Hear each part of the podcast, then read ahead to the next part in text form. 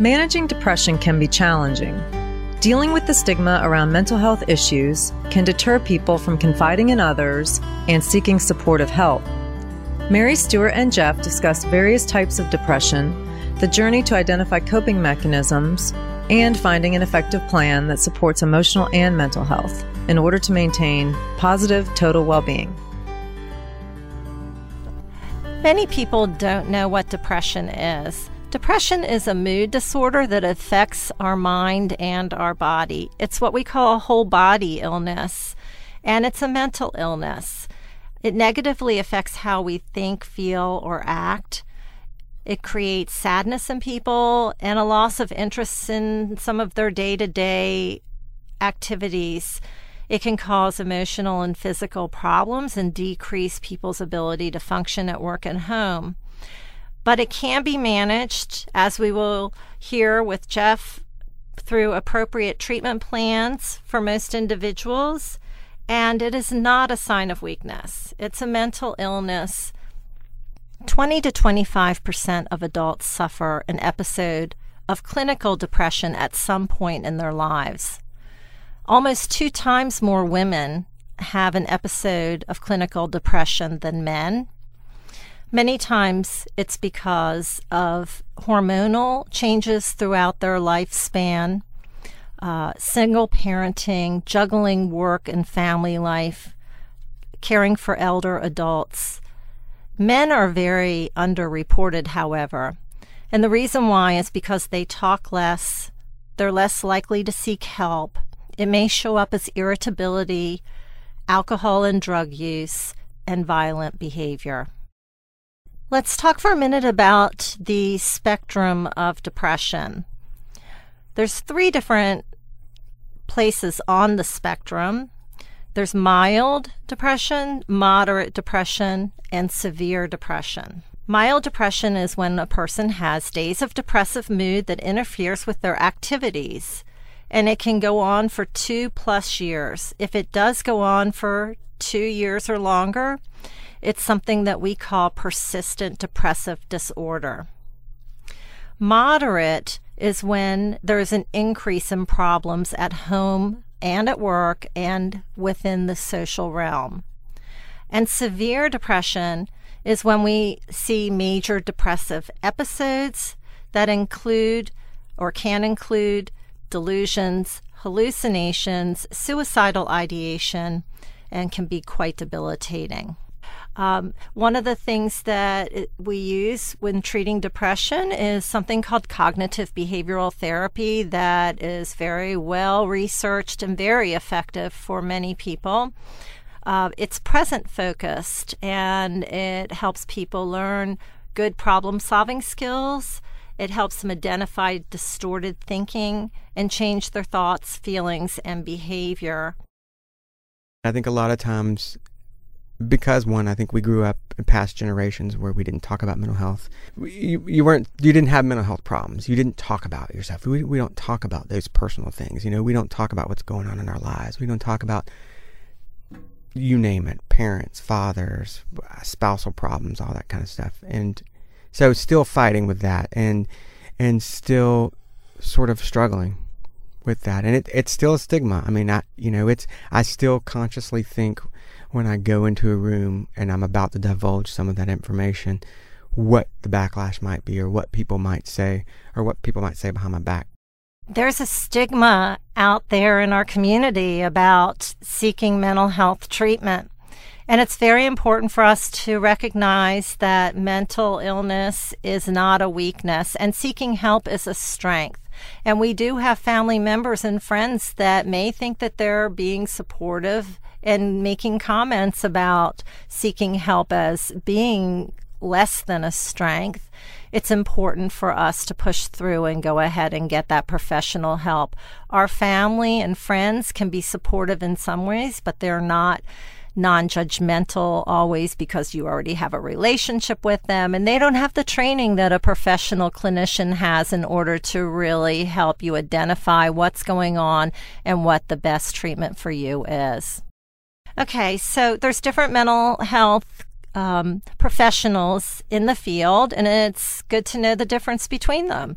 A psychiatrist is a medical doctor who prescribes medication and provides medical medication management. Um, many people will see the psychiatrist between once a week to once a month um, as they're getting their medication balanced and at the right level for them. It might take a little time to find what works with their body chemistry, and that's what psychiatrists do. Therapists are typically master level people, licensed professional counselors, licensed clinical social workers, sometimes psychologists. They provide psychotherapy, they do assessments and diagnosis treatment planning, and then setting goals with the client and following through on finding what is helpful for that client. They also work with psychiatrists in managing that client's plan. In high school, uh, particularly in 11th grade, I started to really struggle again with depression and, and the things that I was dealing with. And at that point, got back into therapy, uh, seeing several different people. Uh, some of them I liked, some of them I didn't like. Uh, there's just a good fit. I think everybody has to realize and needs to know that if you don't like the doctor you're going to, find another one, go to another doctor. And so it took a while for me to find somebody that I really liked. You know, some are great about talking. I'm a big literature person. I love to read. And one of my therapist's brother was a novelist, so we sat and talked about books for 45 minutes to an hour as opposed to what was ailing me. So while it was fun to do that and escape for me, it didn't really provide me with any tools in which to sort of move forward. I got a therapist who I thought I had nothing in common with, and um, ended up she asked some questions that really sort of angered me at the time. And I remember her vividly. She said to me, "I think you like being depressed," and I remember being completely taken back by that and angered and quite frankly pissed off about it. And uh, when I stopped and think about what she meant, and then she sort of reiterated, she's like, I don't mean that you like to be depressed, but she's like, you have learned to cope in life being depressed. So when you're not depressed, you don't know how to cope. You don't know what to do with your emotions and your feelings. And so when you have these new emotions or feelings, you try to find ways to almost self sabotage or go back to what's comfortable and familiar. And so the more I sort of pondered on that and thought about that, the more I thought she really sort of hit the nail on the head. And it's been some valid valid feedback. So I've worked over the years to try to figure out how to deal with things and and realize that life is a series of adjustments, a series of emotions. She really challenged me in therapy. She made me angry, but she really sort of lit the fire in me to realize that I was going to have to take the bull by the horns. I was going to have to be the person that uh, sort of led my own recovery. That's a good point, Jeff a lot of people do have a challenge in finding the right therapist for them. And it will take a little bit of time, but people need to know that if you are not connecting with your therapist, it's okay. And it's okay to interview different people and try different clinicians until you feel like you are connecting with someone that is both challenging you and helping you move forward in your treatment. So many times people will change therapists until they connect.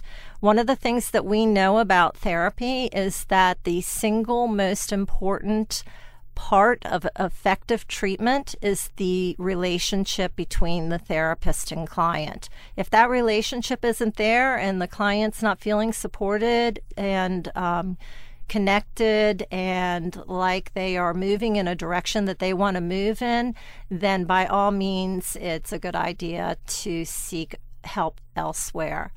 But again, just a word of caution um, if you have started with someone, it may take a few visits before you get that comfort level. So, you know, try try a few times just to make sure before jumping around. I had a therapist, and God love him, he he was trying, but he wanted me to journal, and I'm not a journaler. I hate journaling. I don't want to write my feelings down in a journal. It works really well for some people. Some people really enjoy it. Some people keep diaries their whole life and write every day. It's just and particularly in my field, I write on a daily basis. So the last thing I want to do is go home and sit and then write about what a wonderful day I had or what a horrible day I had. Uh, you know, in my 20s, the way that I would cope with being in a bad mood, or, or I didn't go home and drink bottles and bottles of wine, but I would go out a lot with friends. And so instead of finding things that I enjoyed in life or found interest in, I would go out, as a lot of 20 something year olds do, and party and drink and you know do all kind of crazy things. And you know the the sad thing about that it's it's sort of a vicious self-circling cycle. That's not the right terminology but alcohol's a depressant. So i would go out and drink with friends and i would feel good for a moment and sort of forget my troubles. But then on the end of that you have that depressant kicks in and so it just would completely defeat the purpose. And then the next day you got a hangovers or whatever the case may be. So I would do that. Uh, I smoked was sort of a sort of a release for me, if you will. I smoked for twenty something years, and uh, finally quit about five years ago on that. But different mechanisms. Exercise is one that's routinely thrown out to me to exercise. And while I am not a big fan of exercising or the thought of exercising, I actually do feel much better when I do exercise and sort of get those endorphins going and, and just get off the couch. Uh, and, and, sort of aside to that is, you know, oftentimes I've learned in my older age that when I have a depressive episode coming on and I don't want to go out and meet people, I want to sort of sit in my isolated world, that I find if I force myself to go out and have dinner with friends or go out with coworkers, it actually inevitably makes me in a better mood because it sort of prevents me from dwelling on something that I can't really change. Like Jeff said, there are some good coping mechanisms and some not so good coping mechanisms when it comes to dealing with depression. And he's identified both for us. Some of the ones that he uses that are effective for him are exercise and getting support through talking with a licensed mental health clinician um, and identifying as well as the things that don't work for him because it's different for different people. And so while journaling might be something that works for one person, for Jeff, it doesn't work. He shares with us also that he, at one point in his life, was using some self medication by going out and partying and um, sleeping a lot and things of that sort. Those would be what we would call poor coping mechanisms. One thing that you can find out as you're working with a mental health clinician is identifying what works for you and trying different things until you hit upon the ones that are right for you. Because what re- works for you may be different than what works for somebody else, like Jeff.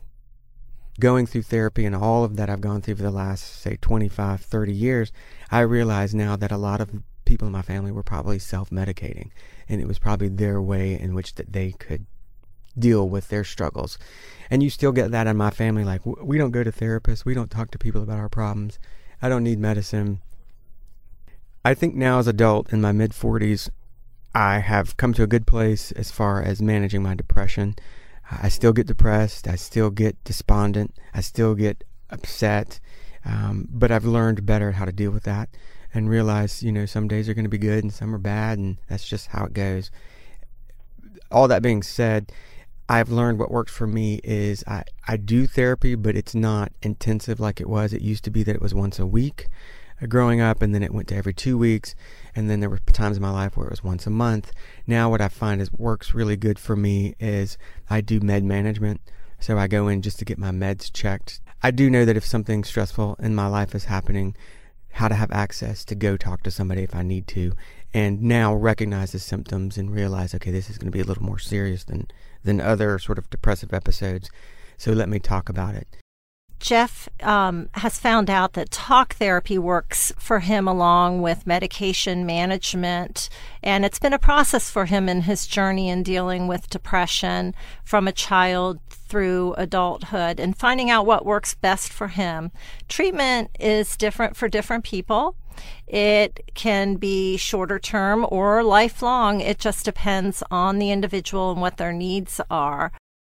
The good news about depression is that it can be managed. There is hope um, with an appropriate treatment plan for most individuals. Information given in this podcast is provided for recipients to gain a better understanding of health and well being related topics and is not intended to provide specific medical advice.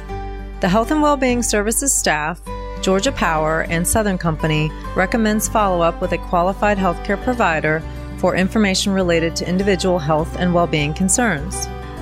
Southern Company employees have 24 7 access to confidential mental and emotional well being counseling by calling the number on the back of their medical insurance card. If you're thinking about suicide, are worried about a friend or loved one, or would like emotional support, the National Suicide Prevention Lifeline Network is available 24 7 across the United States at 1 800 273 8255.